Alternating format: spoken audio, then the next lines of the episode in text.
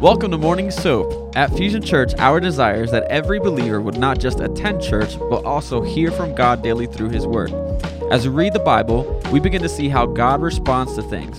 Doing daily devotions repatterns the way we think, transforms the spirit of our mind, and helps us become more like Jesus. Join us here, Monday through Friday, as various pastors and leaders at Fusion Church share devotion and teaching through that day's soap scripture. Download the current soap reading plan at fusionchurch.cc slash soap.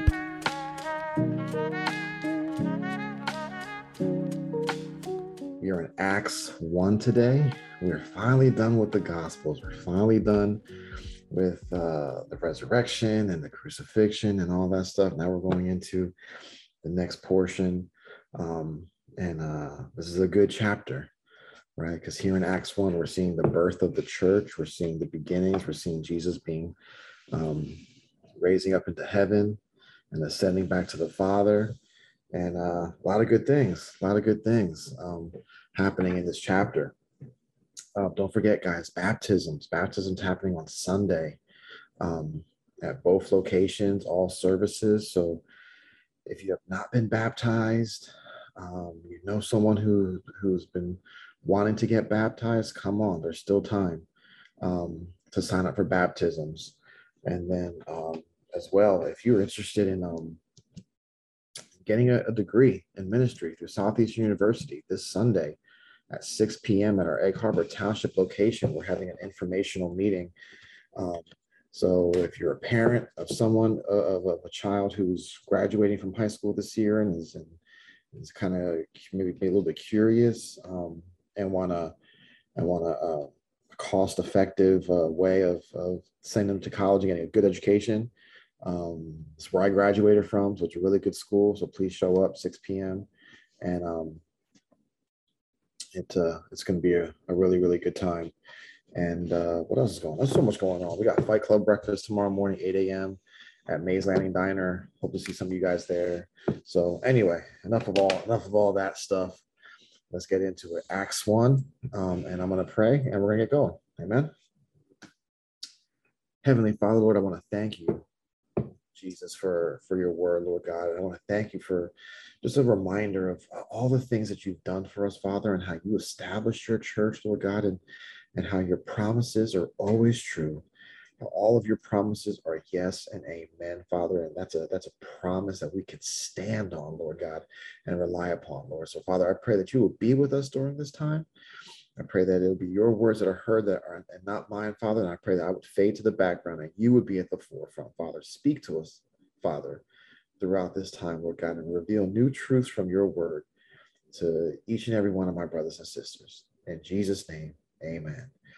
Amen. All right, let's give a a stretch. All right. Acts 1. And I am reading from the New King James Version. The former account I made, O Theophilus, of all that Jesus began both to do and teach until the day in which he was taken up, after he, through the Holy Spirit, had given com- commandments to the apostles whom he had chosen, to whom he also presented himself alive after his suffering by many infallible proofs being seen by them during 40 days and speaking of the things pertaining to the kingdom of God. Verse 4 And being assembled together with them, he commanded them not to depart from Jerusalem, but to wait for the promise of the Father, which he said, You have heard from me. For John truly baptized with water, but you shall be baptized with the Holy Spirit not many days from now. Therefore, when they had come together, they asked him, saying, Lord, will you at this time restore the kingdom to Israel? And he said to them, It is not for you to know times or seasons which the Father has put in his own authority, but you shall receive power when the Holy Spirit has come upon you, and you shall be witnesses to me in Jerusalem and in all Judea and Samaria and to the end of the earth. Verse 9 Now, when he had spoken these things while they watched, he was taken up, and a cloud received him out of their sight. And while they looked steadfastly toward heaven as he went up, behold, two men stood by them in white apparel who also said, Men of Galilee, why do you stand gazing up into heaven? This same Jesus who was taken up from you into heaven will so come in like manner as you saw him go into heaven. When they returned to Jerusalem from the mount called Olivet, which is near Jerusalem, a Sabbath day journey, and when they had entered, they went up into the upper room where they were staying Peter, James, John, and Andrew, Philip and Thomas, Bartholomew and Matthew, James the son of Alphaeus, and Simon the Zealot, and Judas the son of James. These all continued with one accord in prayer and supplication with the women and Mary, the mother of Jesus, and with his brothers. Verse 15. And in those days, Peter stood up in the midst of the disciples. Altogether, the number and names of was about 120, and said, Men and brethren, this scripture had to be fulfilled, which the Holy Spirit spoke before the mouth of David concerning Judas, who became a guide to those who arrested Jesus, for he was numbered with us and obtained a part in this ministry. Now, this man purchased a field with the wages of iniquity, and falling headlong, he burst open in the middle, and all his entrails gushed out. And it became known to all those dwelling in Jerusalem, so that that field is called in their language Akel Dama, which is field of blood.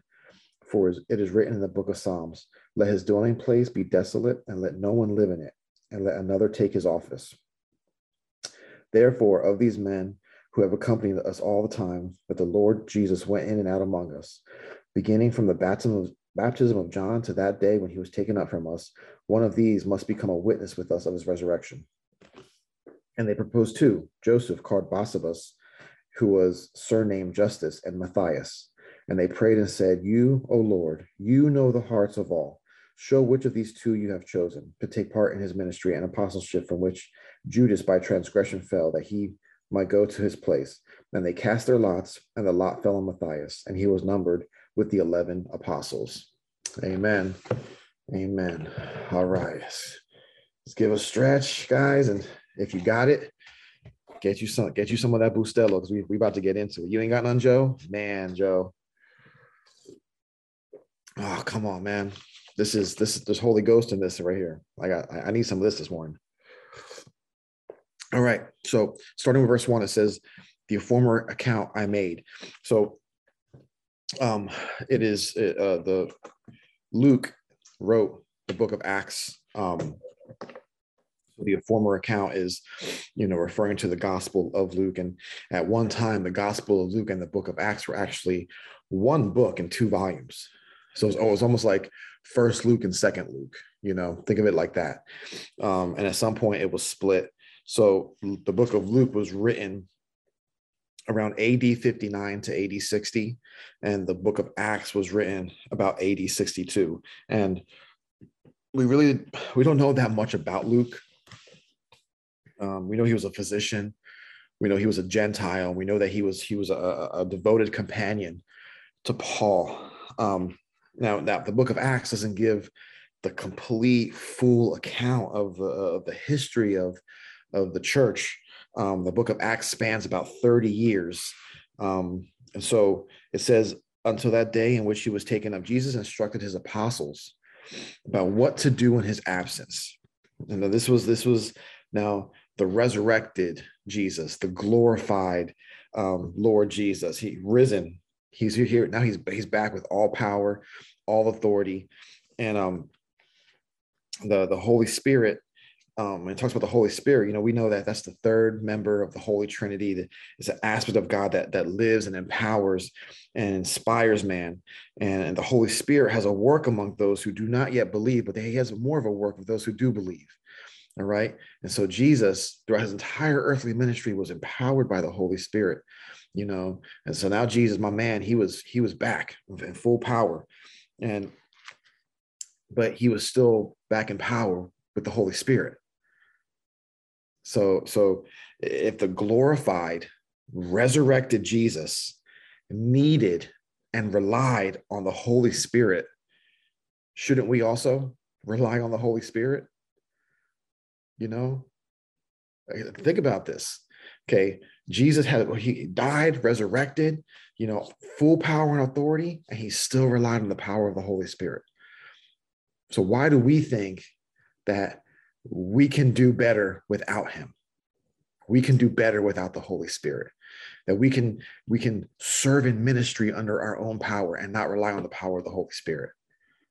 You see, that's why we have burnout in the church that's why we have people who, you know, they, they come to church, they, they're on fire. Yeah, Jesus, you know, he saved me and blah, blah, blah. And then they're gone. because they're relying on their own strength and their own power. And again, if the resurrected, glorified Jesus still relied on the power of the Holy Spirit, why don't we also do that? See, this is the pattern for the rest of the book of Acts. It shows us what the Holy Spirit can do if it's operating in the church. And, and Jesus established the fact of his resurrection with many infallible proofs, the, the, the word says, because it was about 40 days after his resurrection, you know, until his ascension. So for 40 days, my man Jesus was showing up. He was still doing things, right? He because Jesus wanted to leave no possible doubt that he was resurrected. Right? He didn't want to show up one time, you know what I'm saying, and show up at up in um with the disciples, like, hey guys, I'm here. Um, but I'm leaving now. I'm going up to my father. Holy Spirit's coming. No, he hung out for 40 days, appearing to various people, various disciples. First Corinthians 15, 6 says, after that, he was seen by once 500 brethren, brethren at once, of whom the greater pact remain to this present. So he was showing up to people so they would know. More than 500 people saw the resurrected Jesus before he ascended back into heaven, right? And most of them were still alive 25 years later during Paul's ministry, you know, as witnesses to Jesus being, being around. He tells them, don't depart from Jerusalem. Okay. It would have been easy to scatter, easy to be like, Jesus ain't here. I'm done. I'm, I'm, I'm taking off. I'm doing my thing. He said, don't leave Jerusalem. You know, he had, he had nothing else for them to do at this point, you know, except wait for the coming of the Holy Spirit. Wait. Because he knew that they could do nothing really effective for the kingdom of God until the Holy Spirit came to them. He told them to wait. What's that mean? What's waiting mean? Because too often, brothers and sisters, the Lord tells us to wait and we're so impatient, right? We're so come on, like, you know, I want to make this happen. You know, God may give you a word to do something, right? And you're so impatient that you're like, mm, I think I'm gonna help God. How many of us have, have said, I think I'm gonna help God with this? You may not have said those words, those exact words, I'm gonna help God, but with your actions, you were saying, I got this.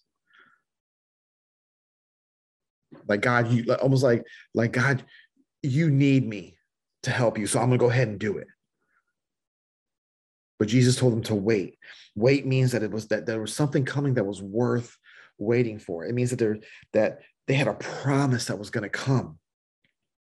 It means that they must receive this promise. Right? They couldn't create this for themselves. They couldn't make a Holy Spirit. They couldn't make a helper. They had to wait for it. And waiting means that they would be tested by the waiting. Sometimes waiting for the promise of God is hard and it's a test, right?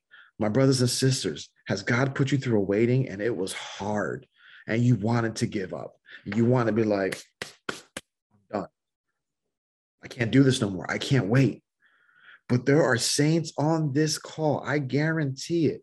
You know, we had the, and I talk about our elders you know we have some amazing elders in the church and i can i can guarantee you if you talk to them about their lives about their walk with god you know and they have said yeah god i guarantee they're going to say god has put us through some waiting god has uh, had us go through some stuff however when we waited on the promise that the lord has given us the blessings, the fruit that came from it was so much more abundant than if we had just done it ourselves. Amen. It's so much greater than if we just acted out of our own power. So, so you know, he commanded. in Verse four It says he commanded. Talks about the promise of the Father, and talks about being baptized in the Holy Spirit. See, this is this is another example of how the, the fact of the Trinity, one God in three persons, is woven into the fabric of the New Testament. Here we see that that he, that Jesus, told of the promise of the Father. And that's about the coming of the Holy Spirit. And it's significant that um, that this coming, that this filling, this empowering of the Holy Spirit is called the promise of the Father. Right? So we're seeing the Son talking about the promise of the Father, which is the Holy Spirit. That's your Trinity, brothers and sisters. So you ain't gonna tell me the Trinity is not in in, in the Bible. Okay, yes, the church has made up that name Trinity and given it, however, but the aspect of the Trinity, the, the things of the Trinity are in the New Testament, brothers and sisters, and there's no doubt about that. And this shows us a couple of things. It shows that we should wait for the promise of God with eager anticipation. Because listen, a promise of the Father can only be good. God the Father has never promised anything bad for us. Now, he has said in the Old Testament, you read in the Old Testament, he says, if you don't do this, this is going to happen, right? And the children of Israel, they tested that over and over again. But I know the word also says that all his promises are yes and amen. So if he's made a promise, we know it's something that's going to be good. It shows that it's reliable. The Father would never promise something that could not be fulfilled. Can never promise something that, that will not be fulfilled. It shows that the promise belongs to all of his children, since it's from God the Father. And it shows that we must be we must receive the promises of the Father with faith. And it says in verse 5, you shall be baptized with the Holy Spirit. The idea of being baptized is to be immersed or covered over with something. Even as John baptized people in water, these disciples will be immersed in the Holy Spirit covered, full, completely filled with the Holy Spirit. So it says in verse 6, therefore, when, when they had come together, this, this would be the last time, the last time that they would see Jesus in his physical body until they went to heaven, till they, they passed on and went to glory. This was going to be the last time they were going to see Jesus. And, and, and there's nothing specific in the text to tell us that they knew this would be the last time um, other than the weight of the questions that they were asking.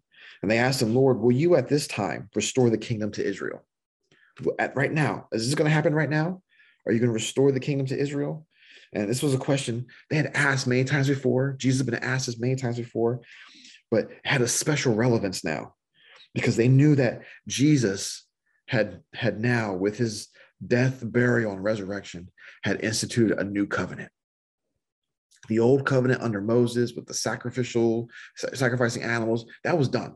That was done. Jesus fulfilled all that stuff because Jesus was the perfect sacrifice. So the old covenant was done. Jesus established a new covenant in Luke 22, verse 20. So, so they also know that the restoration, the restoration of the kingdom to Israel was part of the new covenant. So it, was, it is actually, you know, reasonable for them to wonder when the rest of the new covenant would be fulfilled. And the, the response of Jesus in, in following verses also indicates that he did not rebuke them or even correct them for their question. He understood why, why they were questioning. He simply told them that the answer wasn't for them to know. Verse 7 it's not for you to know. We may question things about the Lord. We may question his promises. We may question why things are happening the way they're happening. And the Lord is telling us it's not for you to know the why. I'm working. You don't need to know why things are happening the way they're happening.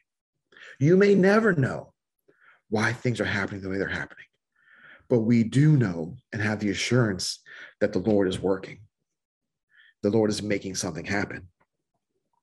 He, the, Jesus warned the disciples against inquiring into the, the, the timing of, of, of God's kingdom because those things belong to God the Father alone. You know, there's a verse in the Bible says, you know, only the only only the Father knows the time of his return. Right. And we've been waiting, right? For, for, for generations, we've been waiting for when Jesus is going to return. And even and Jesus says, not even the Son knows when he will return. And there are people who, who, who think they know, they broke the code, they figured it out, but we don't know we don't know. And, and, it was wise for Jesus not to outline his plan because, you know, and it was good for the disciples to not know the, when the full restoration of the kingdom to Israel that they that they hope for would happen. It's good for that because it, it might overly discourage them. So imagine if you had a promise that the, the, the kingdom of Israel is going to be restored, but it ain't going to happen for like 2,000 years. you know, like how much work are you going to be doing? Because you're like, man, it's not going to happen in my time, my lifetime. Why am I going to do this? There are promises in your life that may not happen in your lifetime. That doesn't mean that you still don't work for the kingdom. That doesn't mean that you still don't, you know, try to, you know, uh, uh, plunder hell and populate heaven with souls of new believers. Because Jesus may not return during our lifetime. We don't know. We really don't know. And it doesn't matter when he comes because he is going to come. He will return, brothers and sisters. We know that to be fact. He will return. So the when and the why and the how, that doesn't matter. The, the fact of the matter is, is that it will happen. At the same time, Jesus did not say that this was that there was going to be no restoration of the kingdom of Israel. He simply said that the speculation until into the time and date, you know, was not proper for the disciples to worry about. Right. But, you know, again, he says, you will receive power. He will receive power. And then he says, you shall be a witness to me. The, the natural res, result of, of this promised power would be that they would become a witness of Jesus all over the earth. This wasn't a command, this was a statement of fact. you will be a witness about me. He says, when the Holy Spirit has come upon you, you shall be a witness of me. Jesus didn't recommend, recommend that they become a witness. He said that they would be a witness. And if we want to be witnesses, we need to be filled with the Holy Spirit, brothers and sisters. You cannot be a proper witness unless you have you've been filled with the Holy Spirit the, the, the, best training program for evangelism, the best ministry school. I talked about Southeastern University. You can get every single degree at Southeastern University, but it's of a little effectiveness without the filling of the Holy Spirit because all you got is Bible knowledge. All you have is a book that you, you can quote from front to back. That's all you have. But if you haven't been, been fulfilled with, filled with the Holy Spirit, all the truths Listen, I'm telling you, if you if you're filled with the Holy Spirit, you can read the Bible a hundred times and get you know 500 different nuggets of truth in the Bible. It's a living thing that continually feeds us, brothers and sisters, right? But if you are not filled with the Holy Spirit, all it is is a book of stories, stories and poems. That's all we got. But the Holy Spirit reveals and makes it true. Uh, he says, you know, talks about you will go into Jerusalem, all Judea, Samaria, to the end of the earth. See, the progress of the spread of the gospel message for to, you know Jerusalem, Judea, Samaria, all the ends of the earth, um, is outlined in the book of Acts. All right, Acts one through seven is the gospel in Jerusalem. Acts 8 through 12 is the gospel in Judea and Samaria. And Acts 13, 28 is the gospel going to the ends of the earth. And we can imagine that the, the, the disciples probably had some objections um, to to these places that Jesus described because see Jerusalem was where Jesus was executed because of an angry mob. Because of an angry mob, they just got riled up. Jesus was executed. So why, why are we going to talk to, to these people in Jerusalem? In Judea, they rejected his ministry while he was there.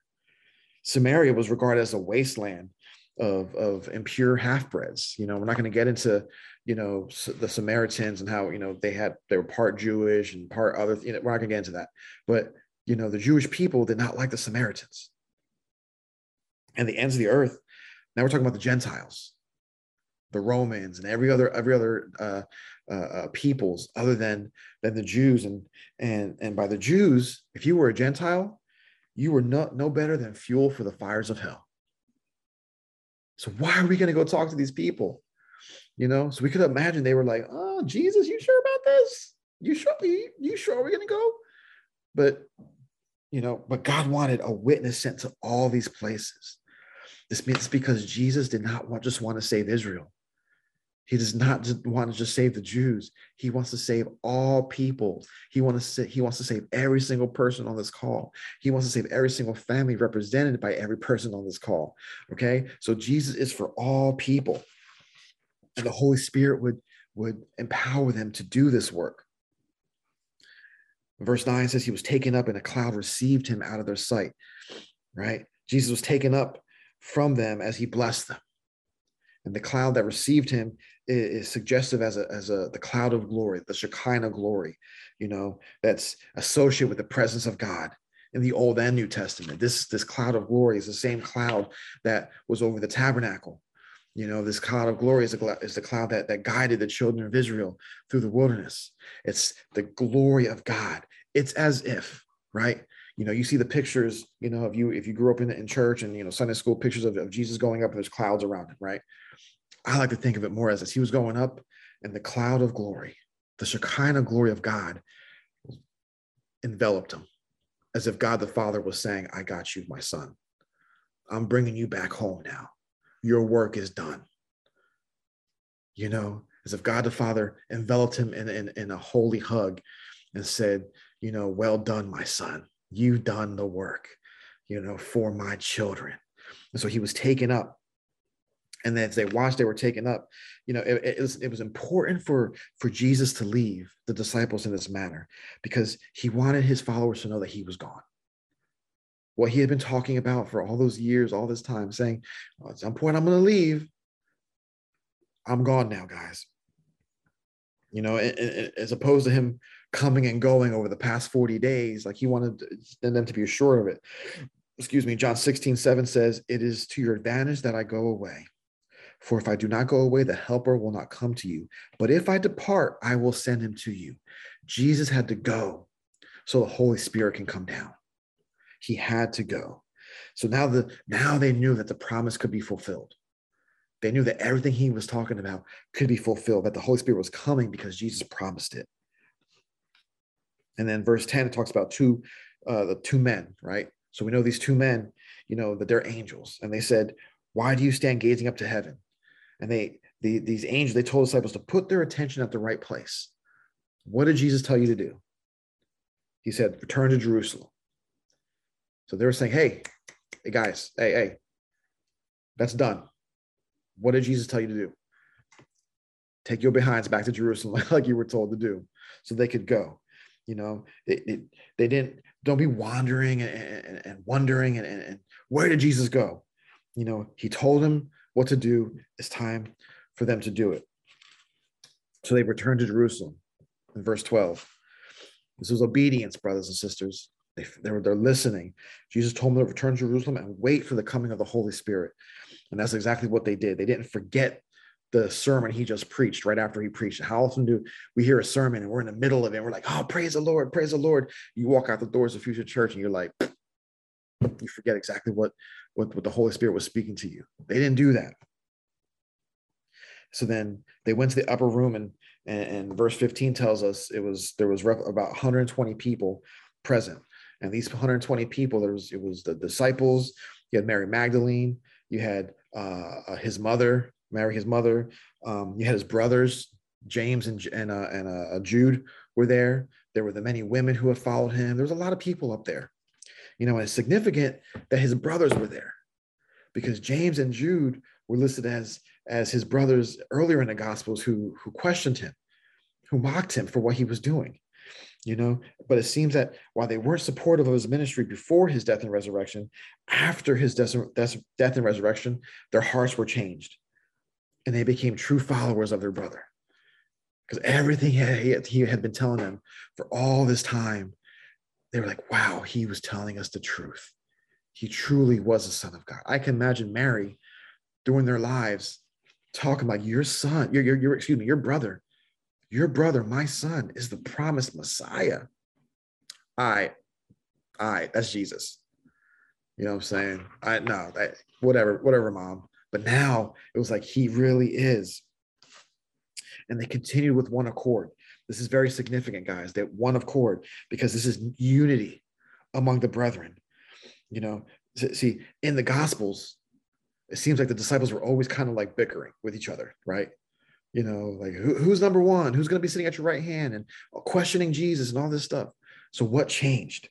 Because Peter still had a history of denying of denying Jesus. Matthew was still a tax collector. They still had their junk, but the difference, see, the difference were there, but the resurrected Jesus in their hearts was greater than any difference. So now they had been through something, and they they knew who Jesus was. And It says they were in prayer and supplication. Prayer brothers and sisters. Prayer is so important. That's why it's so important. You guys are in daily prayer. Wednesday mornings at 9, 9 a.m. at EHT and at Cumberland County, we have a time of prayer. It's so important, you know, because it says they all prayed. Supplication. Supplication is the sense of a desperation, an earnest prayer, like a deep prayer. you know so they were they were praying the, the, the, the disciples were in obedience they were in they were in fellowship and then now peter stands up and i gotta ooh, i gotta begin to close. He stands up. And peter took a natural leadership you know among the disciples. And, and there's nothing wrong with seeing peter as as the leader of the apostles. However you know and it's interesting i just had a conversation yesterday with, with, with some of our, our, our staff members of the church. And it's it's so amazing how we have staff members you know from all different backgrounds all different church backgrounds you know everyone on this call right now this zoom meeting you all are all from different church backgrounds right? And and you know talking about peter how the catholic church believes you know they, they, they look at peter as the first pope right? And it's like it's like the mantle of, of the papacy is just handed down from pope to pope to pope starting with peter right? See the, the, the idea that the authority of peter was supreme and that he hands it down by succession is both unbiblical and wrong. It's very very un- there's nothing that says that peter was supposed to do this even though he took a natural leadership of the apostles okay? And so then he so he began to to speak right? And i'm not going to get into everything but he starts he starts quoting scripture. The first time my man is quoting scripture in the bible because he says for it is written and he talks about you know things that david had wrote. And and, and we're going to see here that they're going to pick another apostle. It was very important for them to pick another apostle because jesus picked 12 but now there was 11 judas had betrayed jesus. He had committed suicide. They were down to 11 they could have easily left it the way it was. But jesus picked 12 Satan wanted to, to disrupt that number. He got them down to 11. So they felt now, listen, they weren't filled with the Holy Spirit yet, but through prayer, through getting into the word, they were still receiving guidance. They were still receiving, you know, things from God. And they knew that they had to, they had to um pick someone to replace that that office, that that that that position of the 12th apostle. And there's, you know, they they there, there's two men that they bring up. But listen, verse 24 says, and they prayed. The first thing they did was pray. And it, and it was easy because they had already been in prayer. They're just continuing to pray. And this is notable because this is what Jesus did before he picked his disciples. You know, in Luke um, 6, 12 through 13, it says that he prayed prior to picking them. And so the disciples following Jesus prayed for wisdom to know what the Lord, you know, who the Lord would add to their number. And it says, and they cast their lots in verse 26. Now, casting lots, that's like drawing straws, rolling dice. And, and is this really a way to pick an apostle, right? It's almost like you're gambling, you know? Um, so this doesn't really make sense, you know, but this is, but nevertheless, this was reliance on God because though they were not filled with the Holy Spirit, they still wanted to choose a method that made them rely totally on God, not on themselves. They didn't want to be the ones to pick the new the new apostle, the new disciple. They wanted God to pick, you know, so so perhaps they remembered Proverbs 16:33. Proverbs 16:33 says, "The lot is cast into the lap, but its every decision is from the Lord." Even the lots that were cast, the decision is ultimately up to the Lord. So they, they may have been, this, this, this may have been an imperfect way to, to discern God's will, but it's much better than, than the ways that many Christians do today. How many times do we make decisions, brothers and sisters, with emotions? We make decisions based on our circumstances, on our feelings, uh, uh, uh, uh with our through our carnal desires. We make decisions. And it says a lot fell on Matthias. So some some some may think that Matthias was the wrong choice. Um, but listen, if it, it if his office had remained vacant, maybe God would have picked someone else later. Perhaps later on he would have picked Paul to fill that fill that position. But we must trust and respect the testimony of the scriptures.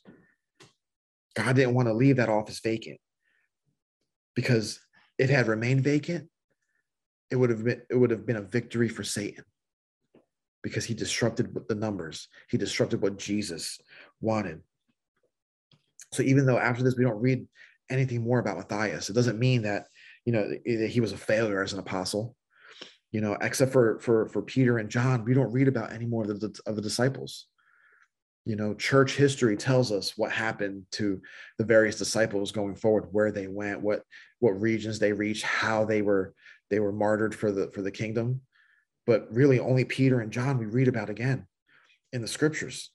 So we can't assume that because we don't read about Matthias again that he was a failure. Um, because so so I, I, my belief is that Matthias was no more a failure than Matthew, than Thomas, than Andrew. And it says he was numbered with the 11 apostles. No one can fault the, the things they did be, before they cast lots, because we must believe that all their things put them into the place where God would truly guide their decisions. See, we won't make many wrong decisions, brothers and sisters. I'm going to close with this. If we did all things the way the disciples did before making their decisions, they obeyed. They were in unity and fellowship. They were in prayer. They were in the scriptures. They had a desire to do God's will. They used sanctified common sense. They did exactly what Jesus did. They followed his example and they did what they could do to rely on God. That's how we need to move forward, brothers and sisters, with our lives. That's how we need to move forward with, with our walk with our Father. Follow the example of Jesus. Listen to the Holy Spirit. Get into scriptures and be in prayer. The word says, pray without ceasing, pray all the time. You should be in a, con- a continual state of prayer. I was I was speaking at youth um, a couple weeks back, and and I brought that up, and I was and I told him I was like, listen, when it says pray without ceasing, it doesn't mean you're on your knees 24 seven, you know, just praying, praying, praying, praying. The word doesn't say that, but you should be in a continual conversation with your Father. Continue everything that's going on. Why not? Why not? If you got your honey next to you, you know you're you're talking all day long, right? Various things. You know, why not talk to God like that? See, we're constantly talking anyway we're constantly being in communication with, with, with people. And uh, anyway, why not be in continual communication with God? And then when you have decisions you need to make, then when things are important that you need to figure out, you know you're making the right decision and you're doing things the right way. Amen.